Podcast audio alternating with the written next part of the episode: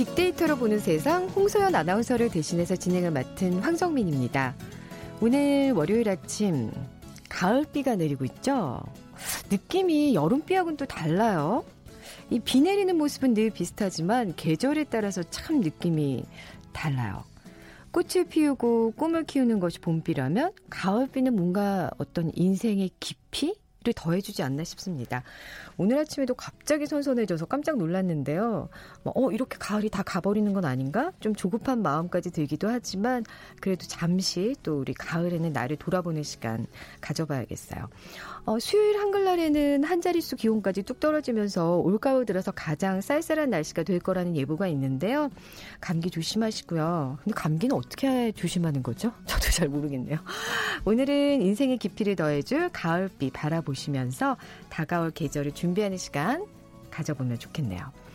자, 오늘 빅데이터로 보는 세상, 세상의 모든 빅데이터 월드 키워드 시간에는 복면 금지법 이후에 더욱 격렬해진 홍콩 시위 관련 소식 아, 분석해 보고요. 또 SNS상에서 영향력 있는 인플루언서가 직접 마케팅 활동의 주체로 나서는 걸 인플루언서 마케팅이라고 하죠. 최근 유통업계에서는 더욱 주목하고 있는데요. 잠시 후 빅데이터 인사이트 시간에 자세히 살펴보겠습니다. 자, 먼저 빅 퀴즈 풀고 가시죠. 오늘 홍콩 관련 소식 가져왔습니다. 홍콩 하면 홍콩 누아르. 먼저 생각나는 분들 많으실 거예요. 학창 시절에 책받침에 등장했던 많은 스타들이 있는데요. 그 중에서도 이 배우는 아주 특별합니다. 영웅본색, 첩혈상홍, 와호장용. 전 세계에 정말 홍콩 누아르 전성시대를 주도했죠. 전 재산인 8,100억 원을 기부하겠다고 또 밝혔습니다. 최근에도 지하철을 타고 다니는 모습이나 동네 아저씨 같은 소탈한 모습을 공개해서 화제가 된 배우 누구일까요? 1번 안성기, 2번 정혜인, 3번 이병헌, 4번 주윤발. 자, 오늘 당첨되신 분께는 따뜻한 커피와 도넛 모바일 쿠폰 보내드립니다. 휴대전화로 보내실 때는요, 지역번호 없이 샵 9730, 짧은 글은 50원, 긴 글은 100원의 정보 이용료가 부과됩니다. 방송 들으시면서 정답과 함께 다양한 의견들 문자 보내주세요.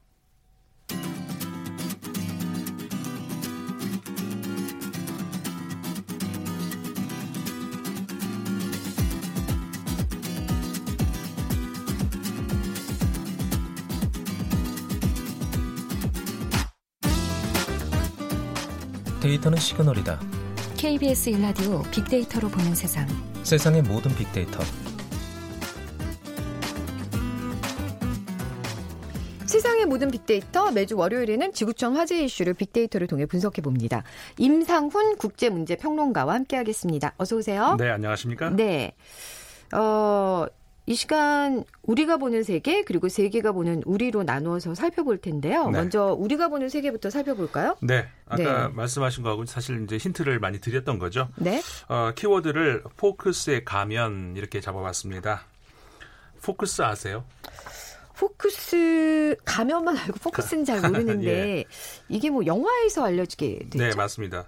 그 우리나라 관객들 많이 보셨던 영화일 것 같아요. V 포 베덴타 벤데타라고 네네. 하는 영화 있죠.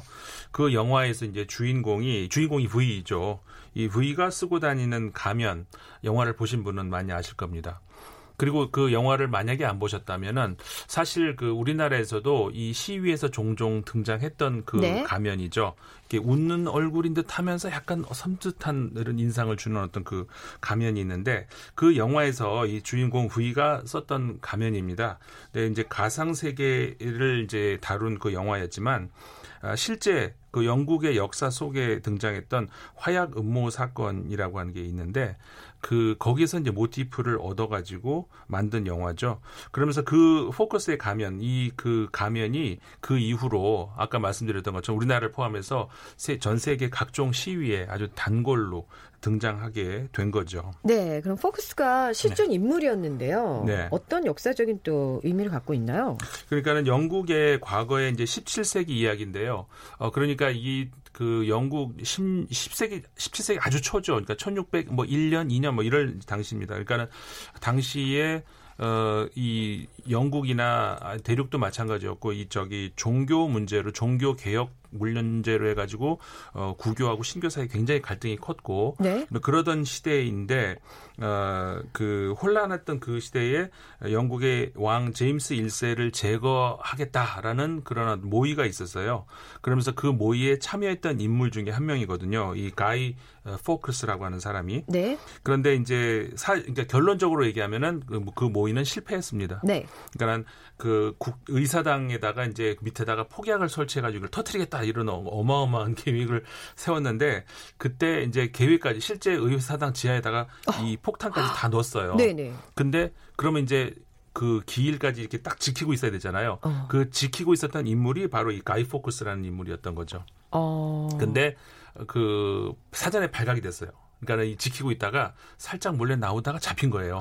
대부분의 음모가 그런 식으로 끝나죠. 네. 그래서 이제 잡혀서 결국은 이제 실패로 돌아갔는데 실제로 있었던 일입니다. 음. 그래가지고 이게 그러니까는 이게 그러면은 가이 포크스가 뭐 악당이냐 아니면은 어, 무슨 뭐 의인이냐 이렇게 판단하기는 되게 어렵습니다. 사, 사실 상당수의 역사상의 일들이 그렇잖아요. 그렇죠. 우리가 선악으로 판단하기는 굉장히 어려운 일이 많고 어쨌든 역사상으로 갈등 속에서 어, 그런 일이 있었다라고 하는 실제 실제 있었던 음, 그 사건의 실제 실존 인물인데 사실 영국에서는 그래서 이 날 그러니까 시, 이 11월 5일이 되면은요 이 불꽃 축제를 하는 또 그렇게 그 행사가 자리 잡기도 했던 뭐 그것을 제공했던 인물이라고도 할 네, 수가 네. 있죠. 네. 그래서 가이 포크스라는 인물 그래서 포크스의 가면을 오늘 키워드로 잡아봤어요. 네, 그게 최근 홍콩 시위에 등장한 가면 네, 때문이죠. 맞습니다. 네. 아까 이제 뉴스에도 나왔고 또 말씀하셨습니다마는 어, 홍콩 시위가 어, 점점 이제 격화된 양상이 있거든요.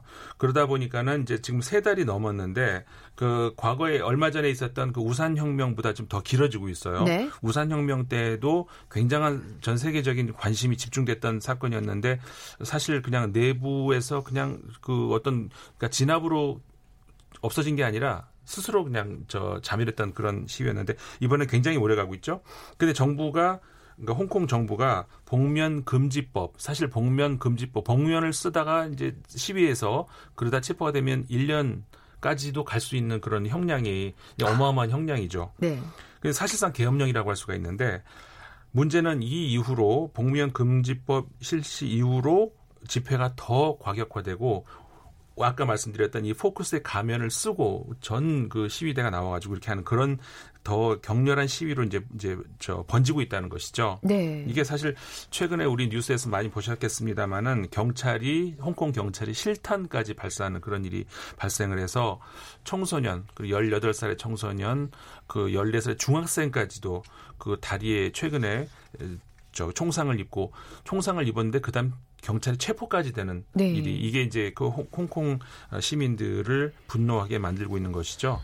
뭐 이들의 절박함이랄까 이런 것들은 그래서 갈수록 점점 저 뭐라고 할까요 그 결속력이 강해지는데 그러면서 점점 점점 이 홍콩 정부 측으로부터는 폭동으로 좀 내몰리고 있는 것이죠. 네. 앞으로 굉장히 어 지금 어떻게 보면은 음 관심을 우리가 가져가야 되는 것이 바로 홍콩 그 직전까지 중국이 인민해방군 병력을 좀 집결시켜 놓고 있거든요. 그러니까 상당한 압력이죠. 네, 과연 이 인민 해방군이 다시 말해서 군인이 네. 들어가느냐 안 들어가느냐 이게 굉장히 중요한 문제인데 전 세계인들의 그 관심이 필요한 시점인 것 같습니다. 네. 홍콩과 관련된 빅데이터 상의 반응도 한번 살펴볼까요? 네. 원래 우리 홍콩 얘기하면은 아까 이제 뭐 영화 홍콩 노아르 얘기도 하셨습니다만 굉장히 낭만 있고 화려하고 뭐 이런 그 수식어가 많이 따를 것 같잖아요. 네. 근데 최근 한 달간의 홍콩 연관어를 이렇게 보면은요.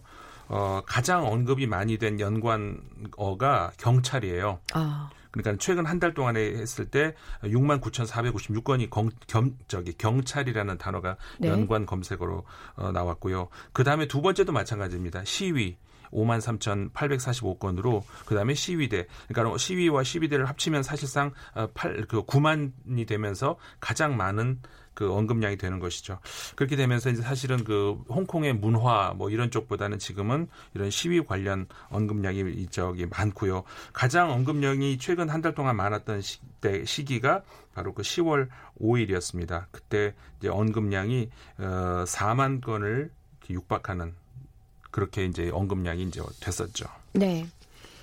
자 이번에는 세계가, 세계가 보는, 보는 우리, 우리 키워드. 볼까요? 예. 어, 세계 세계가 보는 우리 키워드는 DMZ와 평화 이렇게 잡아봤습니다. 네. DMZ 그 DMZ가 뭐의 약자인지 혹시 아시죠? 그 비무장지대 예, 네네. Demilitarized Zone이잖아요 원래. 네. 근데 이게 이가 영어잖아요. 그렇죠. 근데 최근에는 어떤 우스갯소리가 있냐면은 Demilitarized Zone. 네. 그러니까 사실 비무장지대면은 무장이 안 돼 있어야 되잖아요. 그렇죠. 근데 오히려 더 무장이 돼 있다. 음. 그 DMZ 그렇게 사실상 그러니까는 이 비무장지대와 평화라고 하면 단어만 놓고 보면은 두 개가 잘 어울려야 되는 것이잖아요. 실상은 그렇지가 않은 그렇죠. 네. 네. 그리고 이제 우리가 비무장지대라고 하면, 하면 그러니까 DMZ 하면은 어 거의 고유명사로 이제 우리나라 이 한반도 허리를 동강 이렇게 잘라놓고 있는 그 지역만 일컫잖아요. 네. 근데 엄밀하게 얘기하면은 그거는 한반도 비무장지대고 사실 전 세계에서 비무장지대는 많이 있습니다. 어. 예를 들어서 남극도 비무장지대예요. 네. 거기 군인이 못 들어가요. 네. 그리고 뭐 시나이 반도 그 이스라엘과 이집트 사이에 있는 시나이 반도라든가 키프로스가 지금 그 좀 분쟁 지역인데 그 남북 간의 그 키프로스라든가 등등 그그 저 비무장지대가 전 세계에 많이 있는데 이번에 그 문재인 대통령이 유엔 총회에서 비무장지대를 한반도 비무장지대를 세계 문화유산으로 등재를 하고 싶다 추진하겠다 네. 이렇게 이제 말을 하지 않았습니까? 그렇게 되면서 이제 유엔 그 유네스코 측에서도 바로 즉시 우리나라 이제 강경화 외무장관과 만났을 때 그 환영 입장을 밝혔어요. 어, 음. 좋은 생각이다. 네. 그래서 어, 이게 이제 잘 추진하면은 어, 전 세계 문화유산에 이제 또 하나 등재가 될 수 있을 것 같은데 어쨌든 이게 저기 굉장히 그 문재인 대통령이 밝힌 그 프로젝트에서 보면은 어, 현실성이 없는 게 아닌. 네. 그러니까 가장 어려운 것은 물론 현재 아까 말씀드린 것처럼 현재의 비무장지대는 제가 하필 또 군 복무를 거기서 했거든요. 아. 그러니까는 그 철책 바로 앞에서 비무장지대를 보고 이 경계를 서는 그 부대에 있었는데 어, 역설적으로 너무 아름다워요. 수십 같아요. 년 동안에 건드리지 않는 땅이잖아요. 네. 그래서 그 보고 있으면은 내려다 보고 있으면 그게 너무 아름다운데 한편으로는 너무 슬프고 왜냐면은 그렇게 아, 아름다움에 취해 있다가 가끔씩 터집니다. 아. 동물이 지나가다 밟아요, 지뢰를. 그러면 이게 빵빵 터지면은 깜짝깜짝 어. 놀래고 이런 게 굉장히 동시에 이 아름다움과 슬픔이 이제 이렇게 만나는 그런 곳인데 이 지뢰를 제거하는 작업이 어마어마하게 시간이 걸리는 것이죠. 그렇죠. 그러니까는 그게 이제 어떻게 보면 굉장히 어, 당장 이루기에는 현실적으로 불, 좀 불가능해 보이지만 음. 궁극적으로 이게 이 지역에다가 저 국제 기구 같은 거를 많이 유치하고 싶다는 이런 이 취지를 말씀드렸잖아요. 그 저 문재인 대통령이. 근데 사실 그 아까 말씀드렸던 비무장지대가 전 세계에 많이 있습니다만은 서울과 같이 이제 국제화된 대도시에 바로 가까운 곳에 이렇게 어, 국제적 평화 단지가 구성될 수 있는 여지가 사실 우리나라밖에 없거든요. 음. 남국에 어떻게 그 국제 기구가 들어가겠습니까? 그렇죠. 그렇다고 네. 시나이 반도에 들어가겠습니까? 그러니까는 이게 정말 우리가 뭐 사실 사실 이 문제뿐만 아니라 이제 남북 철도도 마찬가지입니다만은 남북 관계가 정말 이렇게 정상화, 평화만 찾으면은 우리가 얻을 수 있는 게 너무너무 많죠. 많거든요. 네. 네. 그래서 비무장지대 역시 우리가 그냥 단순히 그냥 버려진 땅 이게 아니고 관심을 가질 필요가 있다. 한번 뽑아봤습니다. 그래서 외신들도 환영하는 그렇죠. 입장인가요? 외신들이 보도를 이제 많이 했어요. 네. 어, 예를 들어서 이제 최근에 그 이제 문재인 대통령의 유엔 총회 이후에 러시아의 타스 통신도 어, 판문점과 개성을 잇는 지역을 평화협력지구로 지정해서 이제 그 안에 평화를 유지하고 싶게 하겠다는 그런 구상이다. 이제 뭐 생태 보호, 문화 발전 관련해서 그런 기구들이 국제 기구들이 자리 잡게 할 계획을 이제 한국에 발표했다. 이런 굉장히 관심 있게 보도를 했고요. 그 외에도 독일의 이제 스위드도이츠 사이퉁이라고 하는 신문도 역시 마찬가지. GMZ를 쭉 소개를 했더라고요. 길이가 약 250km 정도고 폭이 네. 뭐 어, 4km 정도. 우리 위아래로 2km, 2km 이렇게 있지 않습니까? 그런 거 설명을 많이 하면서 어쨌든 간에 외신들도 관심을 많이 이제 보여주고 있는 것 같아요. 네. 어, 지난 주말 스톡홀름에서 있었던 북미 대화가 결렬됐다는 소식도 있었는데 네. 이건 어떻게 봐야 되나요? 어, 뭐 사실 아직까지는 왜 결렬됐을까 그 내용이 이제 자세히 나오지는 않았잖아요. 네. 다만 이제 그 여러 가지 정황상 이제 분석을 할 뿐이고 그런데 약간 이제 뉴스를 들으신 분들도 이제 들으셨겠지만은 사실 북한 입장에서는 이번에 존 볼튼이 해임된 이후에 첫 만남이었잖아요. 상당한 기대를 했을 법하죠. 그리고 이제 어저 트럼프 대통령도 어, 굉장히 북한에 대해서 호의적인 그런 발언들이 계속 있었고 미국이 어떻게 보면 전향 전향적인 그런 자세를 좀 기대를 했을 법도 하고요. 그리고 또 한 가지가 그 지난 2월에 그 하노이에서의 굴욕, 불욕, 저 북한 입장에서는 그렇게 볼 수 있지 않겠습니까? 네. 정말 될 줄 알고 왔는데 그 존 볼튼 그, 그 당시에는 보좌관이 있었을 당시인데 어, 어떻게 보면 북한 입장에서는 뒤통수를 맞고 나왔다 이렇게 생각을 할 수가 있겠죠. 어, 그런 것에 대한 어떤 그 생각도 있고 어, 첫 술에 바로 그냥 이렇게 받아서 덥석 먹지는 않겠다는 그런 생각은 하고자 않았을까 그렇게 생각을 할 수도 있고요. 어쨌든 간에 현재로서는 정치적인 어, 그 그리고 또 시간적인 그런 이유로 해서 이제 트럼프 대통령이 쫓기고 있다고 할 수가 있는데 왜냐하면 미국에서도 지금 그 국내 문제, 그 탄핵 추진 문제로 시끄럽잖아요. 공격을 많이 받고 있는데 어, 그런 트럼프 대통령을 향해서 북한의 일종의 그 압박으로 봐야 되는 것이 아닌가. 이게 이제 가장 어떻게 보면 설득력 있는 분석이라고 할 수가 있을 것 같습니다. 왜냐하면은 사실 다 결렬됐다. 북한에서는 북한에서만 또 이렇게 결렬됐다 이렇게 얘기를 했죠. 미국에서는 네. 저 건설적인 얘기가 많이 나왔었다고 얘기를 했는데 그런 와중에도 양쪽에서 그 우리 과거에 보, 보았던 그런 그 상호 비방 그 뭐라고 할까요? 저 격, 아주 격한 그런 원사로서의 비방 이런 건 없었다는 점에서 어 그런 그 완전히 결렬이라고 보기에는 어렵지 않겠는가? 미국 입장에서도 그 스웨덴에서도 2주 후에 다시 어 재개되도록 뭐 힘쓰겠다. 물론 북한에서 아직까지는 그걸 부인을 하고 있습니다만은 어 그래서 꼭 꼭 낙담할 일은 아닌 것 같다 이렇게 보여집니다. 네. 자, 임상훈 기자 가시기 네. 전에 빅퀴즈 문제 힌트 좀 부탁드릴게요. 그 빅퀴즈 문제 아까 이제 말씀드렸던 그 문제 네, 홍콩의 배우를 맞춰 주시는 홍콩의 문제죠? 배우죠. 네. 어, 80년대 90년대 영웅 본색, 첩혈상웅, 와호장룡 등의 영화로 홍콩 노아르 전성시대를 열었죠.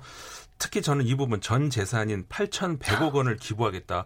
이건 정말 정말 저는 못 따라할 것 같아요. 네네. 외모는 제가 좀 따라하지 않습니다. 근데 이 재산은 오, 어떻게 8,100억을 최근에 지하철도 타고 다니는 소탈한 모습을 보여줬습니다. 동네 아저씨 같은 정말 그 명 배우였는데 누구일까요? 홍콩 네. 배우입니다. 1번 안성기, 2번 정혜인, 3번 이병헌, 4번 주윤발. 네, 정답 아시는 분들 저희 빅데이터로 보는 세상에 지금 바로 문자 보내주세요. 휴대전화 문자 메시지는 지역번호 없이 샵 9730, 짧은 글은 50원, 긴 글은 100원의 정보 이용료가 부과됩니다. 자, 지금까지 임상훈 국제문제평론가와 함께했습니다. 감사합니다. 네, 감사합니다. 잠시 정보센터 헤드라인 뉴스 듣고 돌아올게요. 북미 실무협상의 북측 협상 대표로 참석한 김명길 북한 외무성 순회대사는 귀국차 경유지인 베이징에 도착해 추후 회담 여부는 미국에 달려있다면서 미국의 입장 변화를 촉구했습니다. 이도훈 외교부 한반도 평화교섭본부장이 오늘 워싱턴으로 출국했습니다. 이 본부장은 스티븐 비건 미 국무부 대북 특별대표와 북미 실무협상 결렬에 대한 후속 대응을 논의할 것으로 예상됩니다.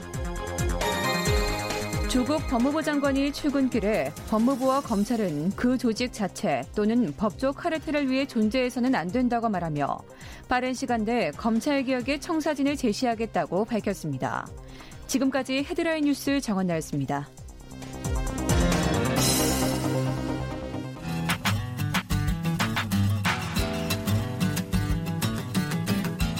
마음을 읽으면 트렌드가 보인다.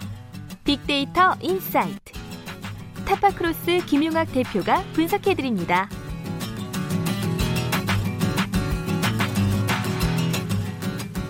마음을 읽으면 트렌드가 보인다. 빅데이터 인사이트. 타파크로스의 김용학 대표 나오셨어요. 어서 오세요. 안녕하세요. 네, 오늘은 인플루언서 마케팅에 대해서 얘기 나눠볼 텐데요. 네. 네.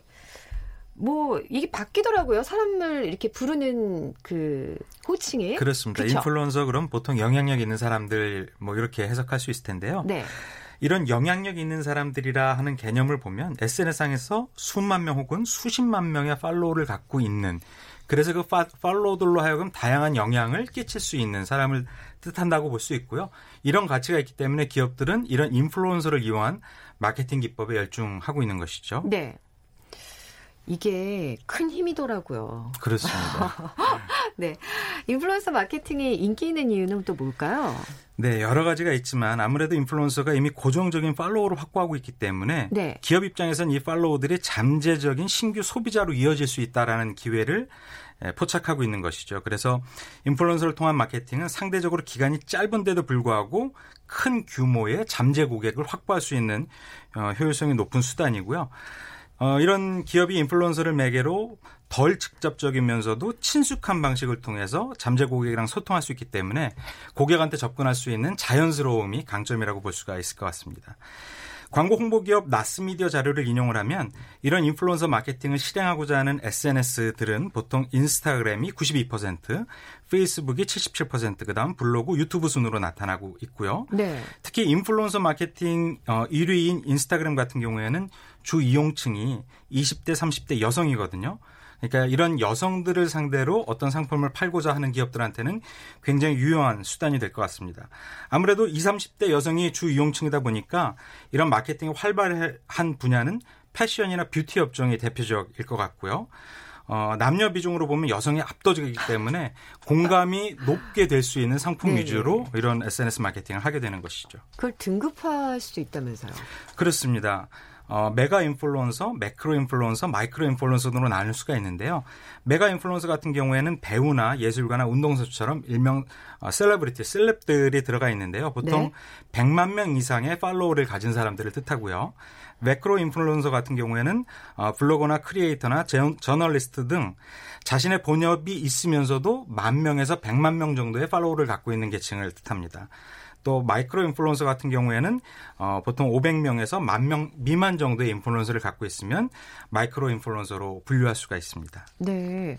그럼 인플루언서 마케팅은 또 빅데이터 속에서 어떻게 나타나나요? 네, 데이터에서도 그 성장세가 확연히 보이는데요. 네. 2016년도에는 인플루언서 관련된 언급량이 약 5천 건이었다면 어, 지난 2019년 1월부터 9월까지 올해 약 마감되지도 않았는데도 9달 동안의 언급량이 무려 12만 건에 가까울 정도로 4년 사이에 언급량이 23배 이상 증가하고 있습니다. 즉 인플루언서를 이용한 마케팅이 그만큼 활성화되고 있다라는 것인데요.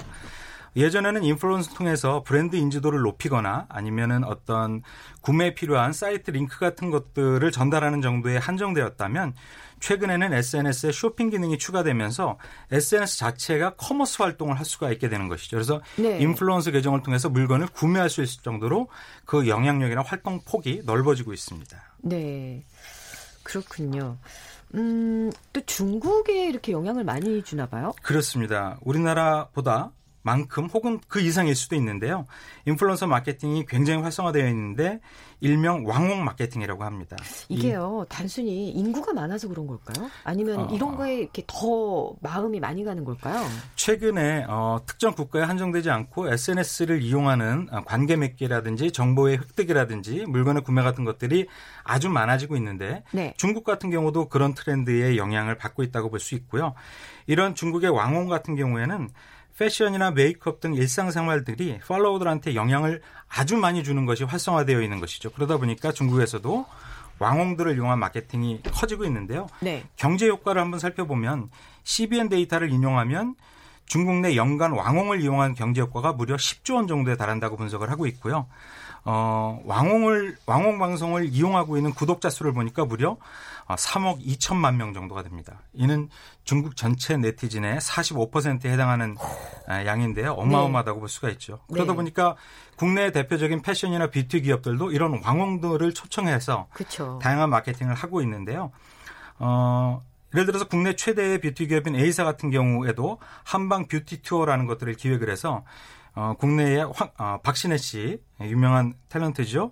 이 사람들과 함께 왕홍 10명을 초청해서 행사를 했는데 무려 318만 건의 노출이 있었고 전년도 대비 1년 동안에 670% 이상 매출이 상승하는 효과를 거두었다고 합니다. 아, 그뭐 모시는 비용도 만만치는 않겠어요? 그렇습니다. 그런데 네. 비용 대비 효과가 워낙에 엄청나네요. 확실하니까 네네. 단기간에 아까 말씀드렸던 것처럼 친숙하게 소비자들을 어, 접할 수 있게 되니까 그만큼 효과가 큰 것이겠죠. 네.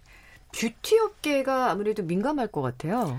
그렇습니다. 이 광고 대행 업계의 자료를 인용하면 유명 뷰티 인플루언서들이나 이런 사람들은 광고비 외에 업체들의 화장품 협찬이라든지 홍보 활동 지원 같은 것들을 받아서 굉장히 큰 이익을 어, 보고 있다라고 하는데요. 그러다 보니까 기업들이 이런 뷰티 인플루언서를 따로 관리하는 어, 조직을 만들고 있고요.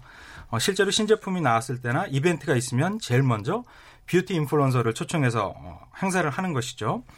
한 사례를 소개해드리면 국내 대표적인 화장품 브랜드인 M사 같은 경우도 다른 유명한 뷰티 인플루언서와 협업을 통해서 립스틱 제품을 소개를 했는데요. 네? 1차 생산량이 완판이 되었습니다. 어. 또 다른 기업 같은 경우에도 어, 유명 뷰티 인플루언서 L씨를 초청, 어, 초청을 해서 메이크업 박스를 판매를 했는데 5분 만에 4천 개가 팔렸다고 합니다. 그러니까 어마어마한 효과를 보고 있는 것이죠. 네. 이런 뷰티 기업뿐만 아니라 다양한 유통기업들도 어, 활동을 하고 있는데요. 어, 뷰티 드럭스토어 어, L사를 운영하고 있는 기업 같은 경우에는 유명한 뷰티 인플루언서 K씨를 초청을 해서 tone up 크림을 출시를 했는데 네? 전 매장에서 품절 사태가 일어났다고 합니다. 대단하네요. 어, 판매 기준 1위였고 목표 대비 200% 이상을 초과 달성했다고 하니까 효과가 굉장히 큰 것이죠. 네. 아무래도 뷰티 쪽이 뭔가 이렇게 확실할 것 같아요. 그렇습니다. 근데 유통업계는 또 인플루언서 마케팅은 어떻게 하고 있나요? 국내의 대표적인 백화점 업체인 S사나 L사 같은 경우가 굉장히 적극적인데요. 특히 L백화점 같은 경우에는 유명한 인플루언서들을 초청을 해서 그 사람들의 브랜드로 오프라인상의 브랜드숍을 연 겁니다. 아. 미마켓이라고. 네. 근데 이 초청된 인플루언서들이 3만 명 이상의 팔로워를 갖고 있는 분들인데 이게 굉장히 효과가 좋아서 현재까지 30개 매장 이상에서 아 30개 이상의 인플루언서를 이 브랜드샵에 초청을 했고요. 아. 향후에 이걸 더 확대할 예정이라고 하고 있습니다. 네. 또 S백화점 같은 경우에도 백화점 내의 아카데미 문화센터에 이런 30만 명 이상의 블로그를 어 인플루언서, 어, 팔로워를 갖고 인플루언서를 초청을 해서 다양한 교육이라든지 이벤트 강좌를 열고 있다고 하는데 그 효과가 굉장히 좋다고 합니다. 네. 근데 이제 이런 게 좋을 때는 확 끌어모아서 좋은데 한 번 또 뭔가 그 안 좋은 사례가 있으면 실패할 경우도 크지 않나요? 그렇습니다. 네. 많은 분들이 이미 경험하신 안 좋은 사례가 몇 가지 있는데요. 어, 대표적인 인플루언서 L씨가 자신의 쇼핑몰에서 호박즙을 판매를 했는데 여기서 곰팡이가 발생이 된 겁니다. 그런데 이런 인플루언서는 팔로워나 잠재 소비자하고 신뢰를 기반으로 소통을 하고 있는 것이 강점인데 네. 이 신뢰가 훼손되는 일이 벌어진 것이죠. 즉 이런 부분에 대해서 솔직하게 어, 인정을 하고 적극적으로 대처를 했어야 되는데 이런 잘못된 사례에 대한 대처 방법이 체계적이지 않고 미흡해서 소비자들의 불신을 초래했던 경우가 있기도 하고요. 또한 유명 인플루언서 같은 경우에는 자신의 SNS 계정에서 건강 기능식품을 홍보를 하고 판매를 했는데 이것도 역시 과잉 광고나 심지어 심의받지 않은 상품을 판매한 걸로 드러나서 네. 예, 법적인 책임까지 다한 사례가 있습니다. 이런 경우에는 솔직함과 소통으로 어, 소통을 기반으로 하고 있는 인플루언서 마케팅의 가장 대표적인 실패 사례라고 할 수 있어서요. 잘못 썼다가 오히려 소비자들의 불신이 그만큼 더 높아지는 네. 안 좋은 사례라고 볼 수가 있습니다. 네. 인플루언서 마케팅을 진행할 때 유의사항이 있을까요? 네, 아까 말씀드렸던 것처럼 기본적으로 어, 물건을 판매하고 싶어하는 타겟 소비 계층에 적합한 전문 정보나 전문성을 갖고 있는 인플루언서를 고용하거나 협업을 해야 되는데 그냥 단지 유명세만 이용하게 된다면 소기의 목적을 달성하기가 굉장히 어렵게 되죠. 그래서 이런 것들을 활용하고자 할 때는 인플루언서의 전문성이나 팔로워 수라든지 전문 분야나 마케팅 퀴즈 같은 것들을 잘 살려야지만 소기의 목적을 달성할 수 있을 것 같습니다. 네. 감사합니다. 지금까지 감사합니다. 빅데이터 인사이트 타파크로스의 김용학 대표였습니다. 고맙습니다. 감사합니다. 자, 오늘은요, 커피와 도넛 모바일 쿠폰 받으실 두 분 소개하면서 제가 정답 발표할게요. 아, 5540님, 황족장님 목소리에 반가워서 보내요. 6676님, 정답은 4번 주윤발입니다. 트렌치코트와 선글라스가 확 떠오르네요. 하고, 보내주셨네요. 자, 오늘의 정답 4번 주윤발이었습니다. 저희가 두 분께 선물 드리고요. 저는 내일 오전 11시 10분에 다시 올게요. 지금까지 아나운서 황정민이었습니다. 고맙습니다.